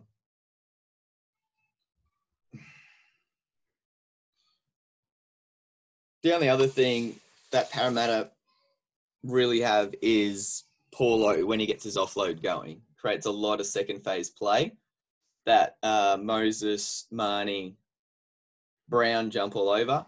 If Melbourne can wrap Paulo's offload up, there's no one else in that forward pack that offloads bar um, Matterson, really, like on a consistent basis. Oh, yeah, I I put Brown in that category as well. Yeah, I, I'm more thinking like, oh yeah, okay. Yeah, I, I, I reckon Brown's going to be a bit of a chink in Parramatta, uh, Melbourne's armour. Um, I always felt that aggressive when when he plays who can control their aggressive play Mm, always kind of Melbourne always kind of struggled with um, because they play such a structured style. They're not used to handling people who who do that shit. I don't think. Um, and Nathan Brown, he, he can rattle a few of Melbourne's players' cages. This way he runs, way he gets up, way his enthusiasm all over the park. So I really like Nathan Brown's chances against Melbourne. Um, I think Melbourne are good enough and dis- disciplined enough to handle him, but he could create a few issues for him, I reckon. For, especially through that middle. Like the only one who could really, he's really kind of like him is probably Kenny Bromwich, but he's not the same level as aggressiveness as No, Nathan Brown. no, no, no. I like that. Yeah, if, and and outside of scoring around Melbourne, yeah, second phase, second phase play through the middle used to be the thing that troubled them the most. They've tightened up on it, but yeah, if you get if Paulo and Brown get it going early and have Melbourne kind of scrambling a little bit, um, it could happen. But I think that's also something that Bellamy would have done his homework on. Uh, it was pretty evident to me. It'll be very evident to him. Uh, I'm having a look. What do I write that one up for? 15, 6, 100. I don't know. Um, that's pretty much it. I've got on that game here. Uh, you picking Storm? Yeah, I've got Melbourne 28 10. Yeah, okay. So the next game, and I think because we've picked the same teams Who'd so you? far, Oh, you got Melbourne. Okay. yeah. Um, so I picked Storm. This game I think could go a bit differently as far as me and Adam go. Obviously, I'm going Newcastle, but Adam, I'm interested to see what Adam says about this game. So N- Newcastle versus South Sydney. For South Sydney, you got Corey Allan, Jackson Paul, and Alex Johnston as their back three with um, Campbell Graham, Dane Gagai, Cody Walker, and Josh Reynolds. Up front, you got Tom Burgess, Damien Cook, Junior Tatola, Bailey Sironen, and Jaydn Su'A, and Cam Murray. Then you got Darren Nichols, Liam Knight, Jed Cartwright, and Kula Matangi with East Masters. Oh no, Huh? Stephen Stephen. Masters, sorry, Easton Masters. Bloody hell. Hame Sele, Troy Dargan, and Patrick Mago. For Newcastle, you've got Kalyn Ponga, Hymel Hunt, and Edrick Lee, with Tuala and Bradman Best, Mason Lino, Mitchell Pearce. Then you've got Daniel Saifiti, Kurt Mann, David Klemmer, Aidan Guerra, Lachlan Fitzgibbon comes back with Mitch Barnett at lock. So he didn't get off, but um, NRL did not find enough evidence for the racist remark he said against um, Tyrone Peachey, and they've had a reconciliation. So they've met and talked, and I'm, I'm assuming, yeah, I don't know what happened in it. Then you got Chris Randall, Jacob Saifiti, Herman Ese'ese, and Matautia with Josh King, Shibasaki, Tex Lee, Brody Jones. Um, I don't know what, I don't know if Adam O'Brien has a cat or a dog, and did Tex Lee kick it? Because I don't know what he's done wrong. Um, I believe he should be playing five eight for Newcastle. Um, I have a lot of doubts about Mason Lino, and I hope the reason he's not the reason he's in there is because he's goal kicking. So I really hope that's not the case. Um, because he's got the best goal, he's the best goal kicker in Newcastle's books. Um, for me, if if if I wasn't a Newcastle supporter, for me, this is the hardest game to pick all round because both teams are so ridiculously inconsistent. I'm a, I'm obviously going for Newcastle, but if you're definitely basing it on form, you'd have to pick Rabbits because they pumped Roosters. With Cody Walker, you know, probably in the four, best game of his career. If you look at Supercoach, it's the best game in history of Supercoach. But the week before that, South Sydney lost to Bulldogs. Um, the week before Newcastle last week lost against Gold Coast. Newcastle beat the Dragons 42 by 42 points. So, and then the week before that, Newcastle got beaten 42 12, and South Sydney won 26 24 against Tigers. Yeah. Like, it. I don't know. I, if I was looking outside in, because if you just go on last week, yeah, South Sydney's got got the lollies, but you on the week before, no, they don't, and they're they're they're probably the two most inconsistent teams in the NRL. But I believe, and this is just me, that when Newcastle play teams in the bottom eight, they play like shit. But no, it's, it's, it's No, reality. know. We I lost to I'm Bulldogs badly. We lost to the Warriors. We've lost to a few teams that we shouldn't have lost to. But when we come up against top eight teams, Powerhouses like Manly. God, that, that didn't count. You guys are shit all over. But like, you know, except for Melbourne and Roosters, we've we put it to everybody. Um, there was a 10 all draw against Penrith. We smacked Parramatta around the park. Um, we smacked South Sydney around the park, actually, in the first 65 minutes at least. So, yeah, I, th- it is one interesting stat, though. Um, if Kalyn Ponga kicked at 83%, I think, I think I read it right, 83 to 85%, Newcastle would be in the top four. Wow, goal kicking wise. Yeah. Yep. Jesus. Yeah, because they've lost that many games like that. So That's because just why it- I've kept Mason Lino in the team. yeah, well, they they're kicking. He was kicking at sixty seven percent or something like that. Pretty sure. So that's the stat that came out last week, which is it boggles the mind really how much goal kicking matters.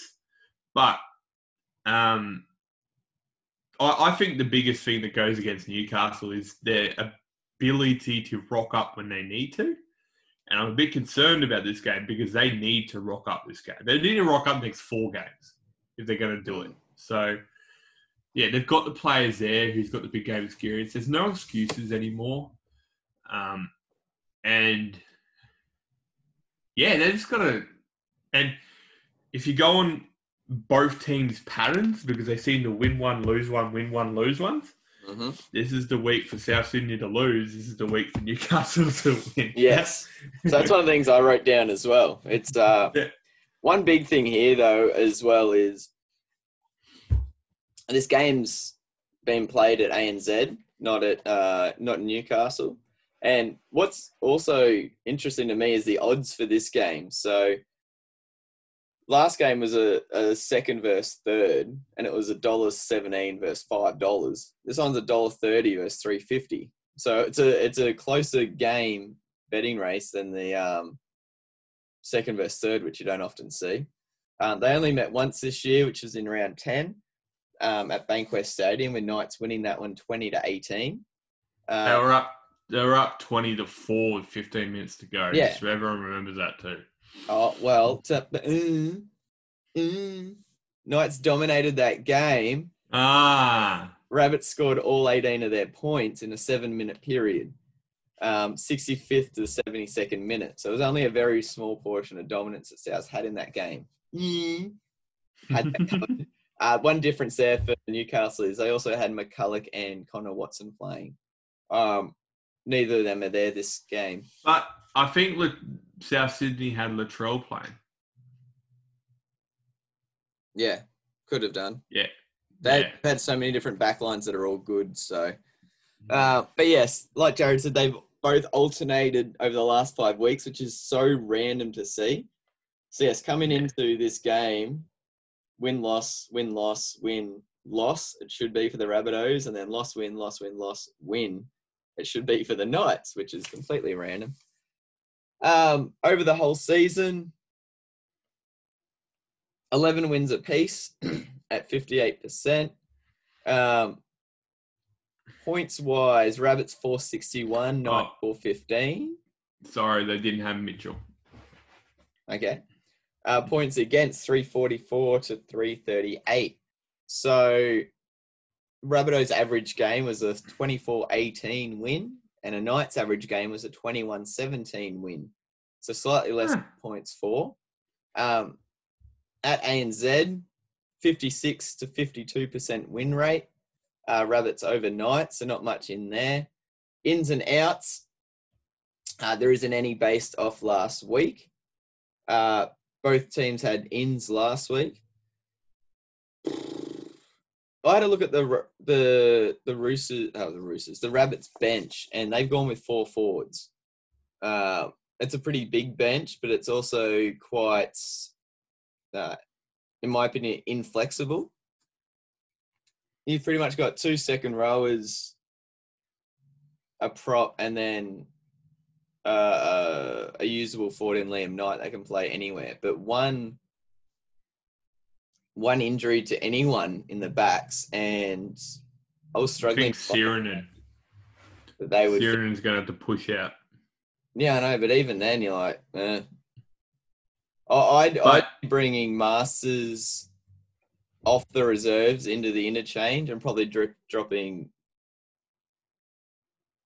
Nicholls because he's the least exciting. Yeah. Just just so they've got some cover and some because remember this is elimination. It's not a all right. If we miss this one, we might bring him in next week. If they need if it's tied up towards the end and they need an X factor, I'd rather be bringing Steven Marsters off the bench than Mark Nicholls or Jed Cartwright or someone like that.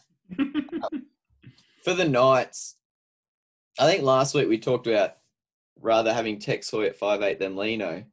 And um, the reason was Lino is just slow and kind of a, a light not, speed. Look, he's got a kicking game, but he's just not creative enough. And that's what Mitchell I, Yeah, I know. But going back in and then watching, so I had a look at um, what games did I watch? I've got them written down here. Oh, I watched the Rabbits and Roosters, obviously, and then I watched the Rabbits verse. They were two weeks back. Sorry, I didn't write that one down. I wrote down on my notes, but I didn't actually write what uh game I took them from. It was the West Tigers one, the tight one. How how long ago was that? Yeah, three weeks. They won 26-24, Rabbits over Tigers. Yeah. Oh, and I watched the one where they lost to the Bulldogs. Yeah, so I watched three games for them. Um, with the Rabbits,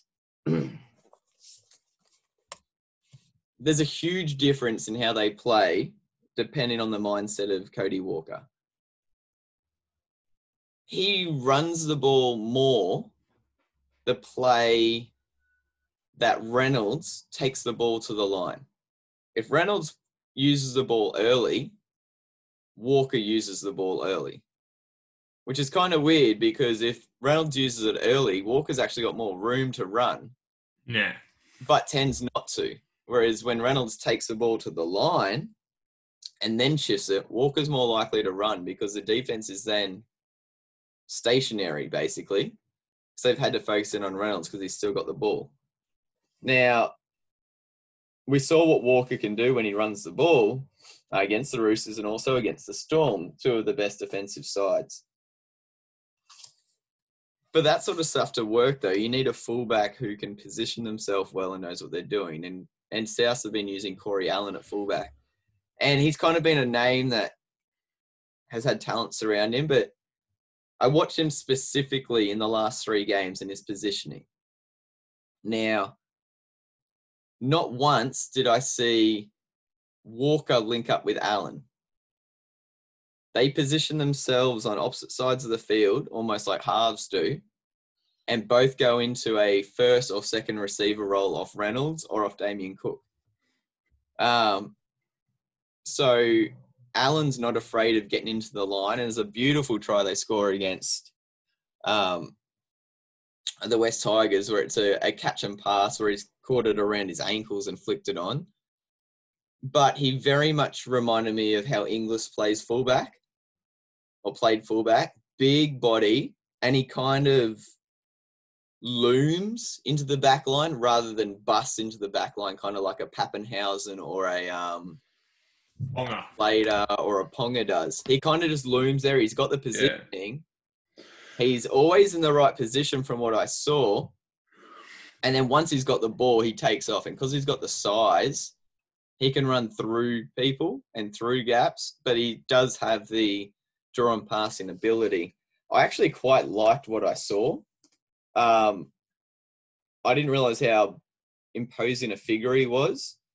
He he's bigger than I than I thought he was when you actually watch him specifically, and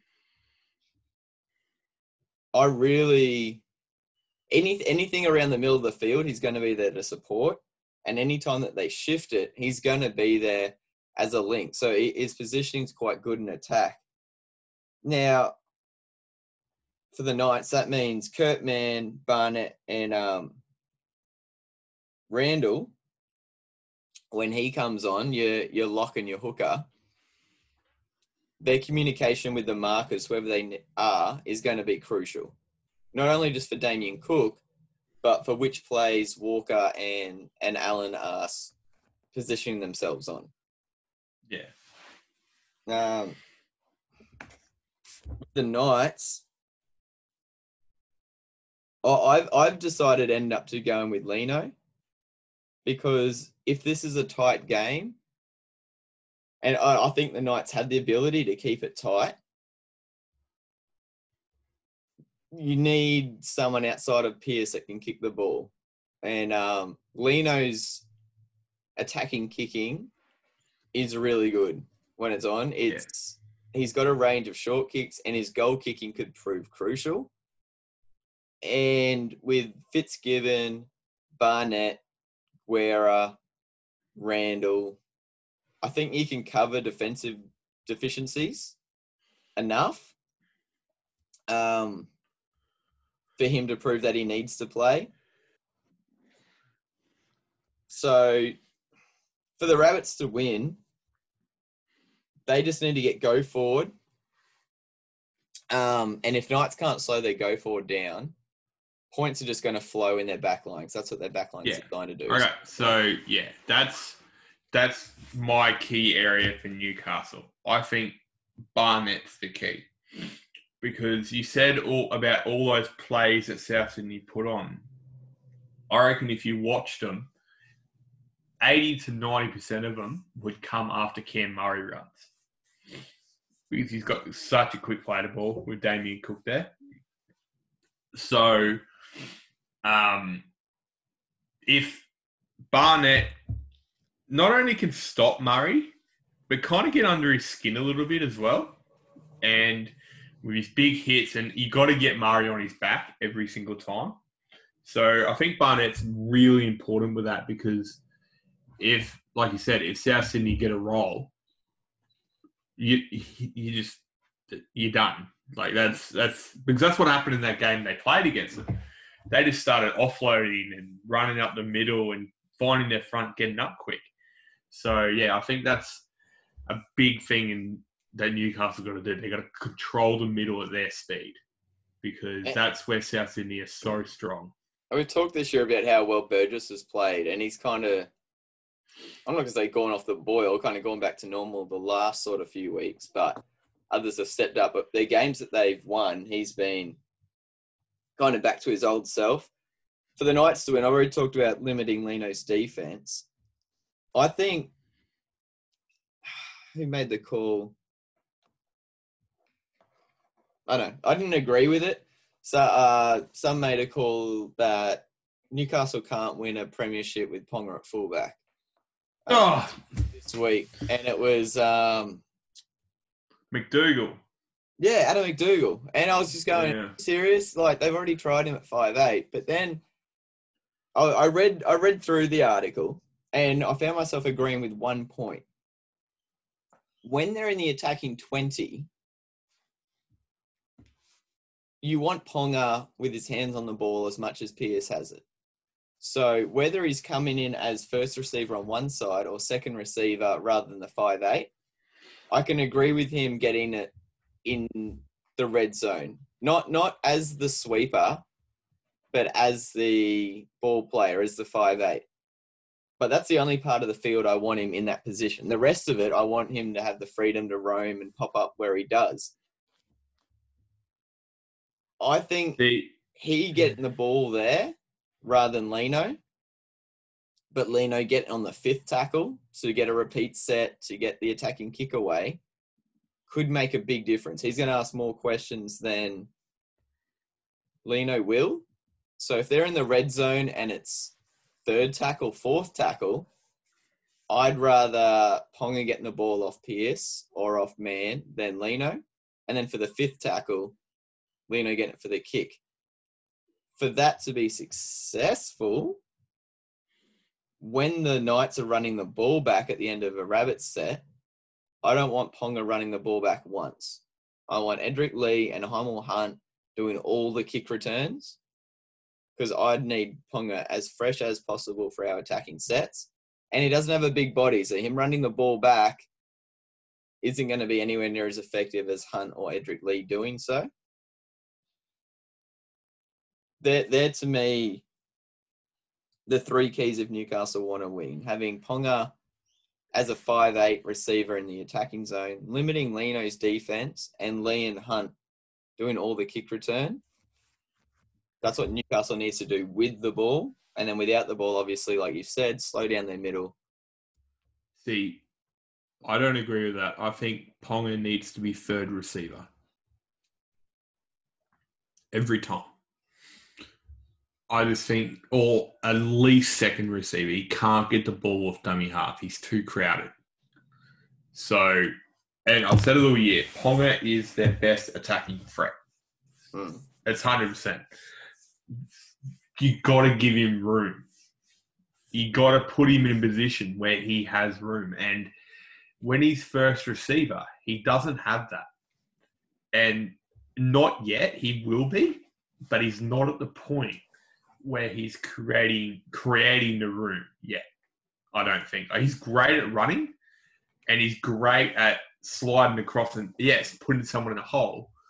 But I just think that his ball playing is not there yet, and I think if you get him ball, uh, if you watch ninety percent of the games, especially the game against South Sydney, actually, when he got the ball with you know ten meters in front of him, he scored three tries and set up two more or something like that. I think he scored twice. No, he scored. He did score three tries, and then he got that massive cutout ball. So that's his best position for me, and he will learn how to do, you know, play the first receiver role. But I just don't think he's there yet. Um, and that's what I, my biggest criticism of Newcastle has been, especially with Kurt Mann playing five eight. Ponga's had to take that role and he's been nullified because of it. So that's where I see Ponga being the strongest is when he's second, third receiver got that space, got a center either running a hole or running under him, and then him skipping on the outside. When he's got the space, I think he's unbeatable. But when he's got the ball in first receiver, his decision making is not there. I don't believe, especially when he's on his right hand side. He's uh, got better at it. Let's meet in the middle and say second receiver. Okay, that, I, I, I, I, can agree with that. Yeah, but if you watch Newcastle a lot this year, when he's been at first receiver, he seems very cramped, and on the left hand side, he's got a bit more room because that's his dominant side. But mm. on the right hand side, which Adam O'Brien has really started to get into him this year about because he seems to be on the right more than he's on the left, actually. Um, he seems very um, uncertain of what he's going to do. But looking at that Rabbits backline, you have him at third receiver. They got too much pace. They'll be able to get up and and especially Campbell Graham and his defensive reads. Well, I, I, I think, yeah, yes and no. I think that Ponga Campbell Graham's not as quick off the mark as Ponga is. No, but he picks think, up a lot of space. He, well, his arm, his arm length is there. Yeah, I don't know. I just, I, I just think that Ponga's best when he's when that he's put into room, and that's what I think is the biggest thing because every every defensive team knows that if Ponga and Pearce are on your left, Ponga Pearce is going to get it, have a second roll running, and then hit, hit Ponga. Um, and that's where I think Newcastle have been lacking this year because they haven't had a five eight on the other side to create that option as well. And when they did look best, Blake Green was playing at six. Yeah. So, uh, but that that's just me. Um, I've I've been highly critical of Kurt Mann all year, and a lot of people are off me about it. But yeah, Not a lot of people agree with it- it's an example of super coach world versus um, real world. Uh, yeah. like you look at some yeah, that- coach players, you're like, I don't want them in my team. Then you look at their numbers, you're like, should I actually pick them? You're like, yeah. never feel confident. And then they keep putting up big points. You're like, what the hell is going on? So who's The thing that I'm loving about Newcastle is this is their best forward pack I think they can put out there. Um, I'd still Yeah. I still prefer SASA in the starting side. Well, where do you put him? Because Barnett's our best lock, and you Uh, can't uh, you can't take away Saifiti and Klemmer. no, I, I like Barnett on an edge more than I like him at lock, especially attacking wise, because when you're talking about Ponga being crowded, Barnett on an edge where he goes more more like one on two as opposed to one on three when he runs through the middle. He's just as dominant having Fitzgibbon one on each edge. I've always liked that about Newcastle. See, but the thing about that is, And you guys need to score points to win, and he's a better option at scoring points than he is at lock. Well, He's on the the edge. thing about it, if you're watching the game, him and Guerra actually swap Switch a lot. About- yeah. about the 50th minute mark for a lot. So for the last half hour, Barnett's Barnett's actually playing at second row. Yeah. And that's why I just prefer him there. And and Guerra, I know Yeah. it's going to be his last game um, if they lose, but I was going to say what? I said if they lose. Uh, I, I know. I just, it's still a good forward pack. I, I, to me, I just feel, I guess, better. Um, but But how much do you reckon to change if Brailey was there? Would you would you lean it If who? towards more new Brailey? Because No. no, you don't you don't think it changed too much. Hmm. Um. I don't know. I think it'd change more if Connor Watson was there than if Brailey was there. Okay. Yeah. I think he offers. I think he offers more than. Yeah. I, I'm. I'm just like. I- I'd love to see what Newcastle's strongest team would be this year because. I admit everyone's had injuries. I'd love to see Newcastle- Manly's strongest team. yeah, I mean everyone's had injuries. Um, yeah, but no one gives a shit about Manly them in the finals. But I would have been curious as to who Adam O'Brien would have bought because because Brailey got injured, he had to buy McCullough Mm. and Green. Was So I'd be, I'd be very Stewart curious. just coming back from suspension. Yeah, there's a big in for them. Was that the big shot on? uh Yeah, I can't remember who it was, but it's yeah. Oh, Ah. on uh, Lachlan Lewis. There's nothing wrong with that. Yeah. shot. It was fine. I- I'll tell you, tell you someone who Such a need, does need to step up. Who I've been pretty disappointed with this year is Lachlan Mitchell Fitzgibbon. Pearce. Damn it. Lachlan Fitz. Fitzgibbon, uh, Pearce has been trying just as hard as Cherry Evans all year. Um, but yeah, Lachlan Fitzgibbon's been disappointing. But yeah, who are you tipping?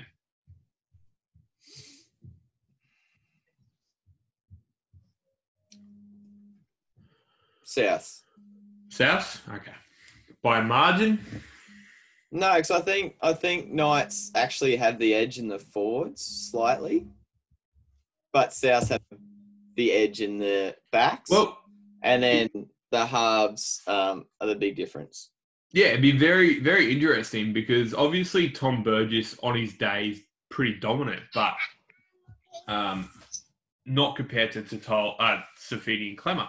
But then you add Tatola in there. I reckon he's a future bloody star. He's a Oh, yeah. really solid I'm not row. saying so, I'm not saying South have a bad because like Cook, no, I- I'm just saying that, like Cook Tatola, does man. yeah, Hello. Uh, the Newcastle props outdo Souths, um, and then the back three. Uh, Murray's an X factor. Fitzgibbon and Barnett. Um, compared to Su'A and Sirenen. I know it's only it's a slight edge, but it's an edge. But in the backs, um, Ponga over Allan, but then Johnston, Graham, um, Gagai, Paulo over Tuala, Best and Hunt. But then the big one is Walker and Reynolds compared to Lino and Pearce. That's the big difference, and that's Yeah. going to win in the game. it, it would be different if Green was playing because I reckon that'd be pretty even. Mm. But yeah, But yeah, I, I, yeah, that's I couldn't, pick, I couldn't, I couldn't pick a um a score on this one, but it'd be something Oh, I still see it being kind of high scoring, um, something like a 26 22 or a 28 20, something like that. Um, I think both teams are going to score points. Uh, Rabbitohs. I hope Best gets back to his normal form. Yeah. Well, for a young guy, it's hard to throw it on to get back to what they were doing earlier. Yeah. And um, yeah, all right. So that's our week one finals preview. Um, I'm going to get this posted up right now because it's Friday morning. Um, good luck to you and your teams if they're in the finals. Otherwise, we'll be talking to you uh, Monday morning. Mm, so yes. Bye.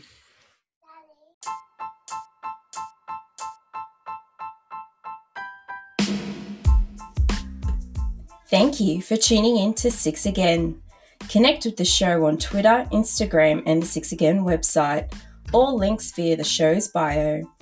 Be sure to check out Adam's craft beer choice of the week.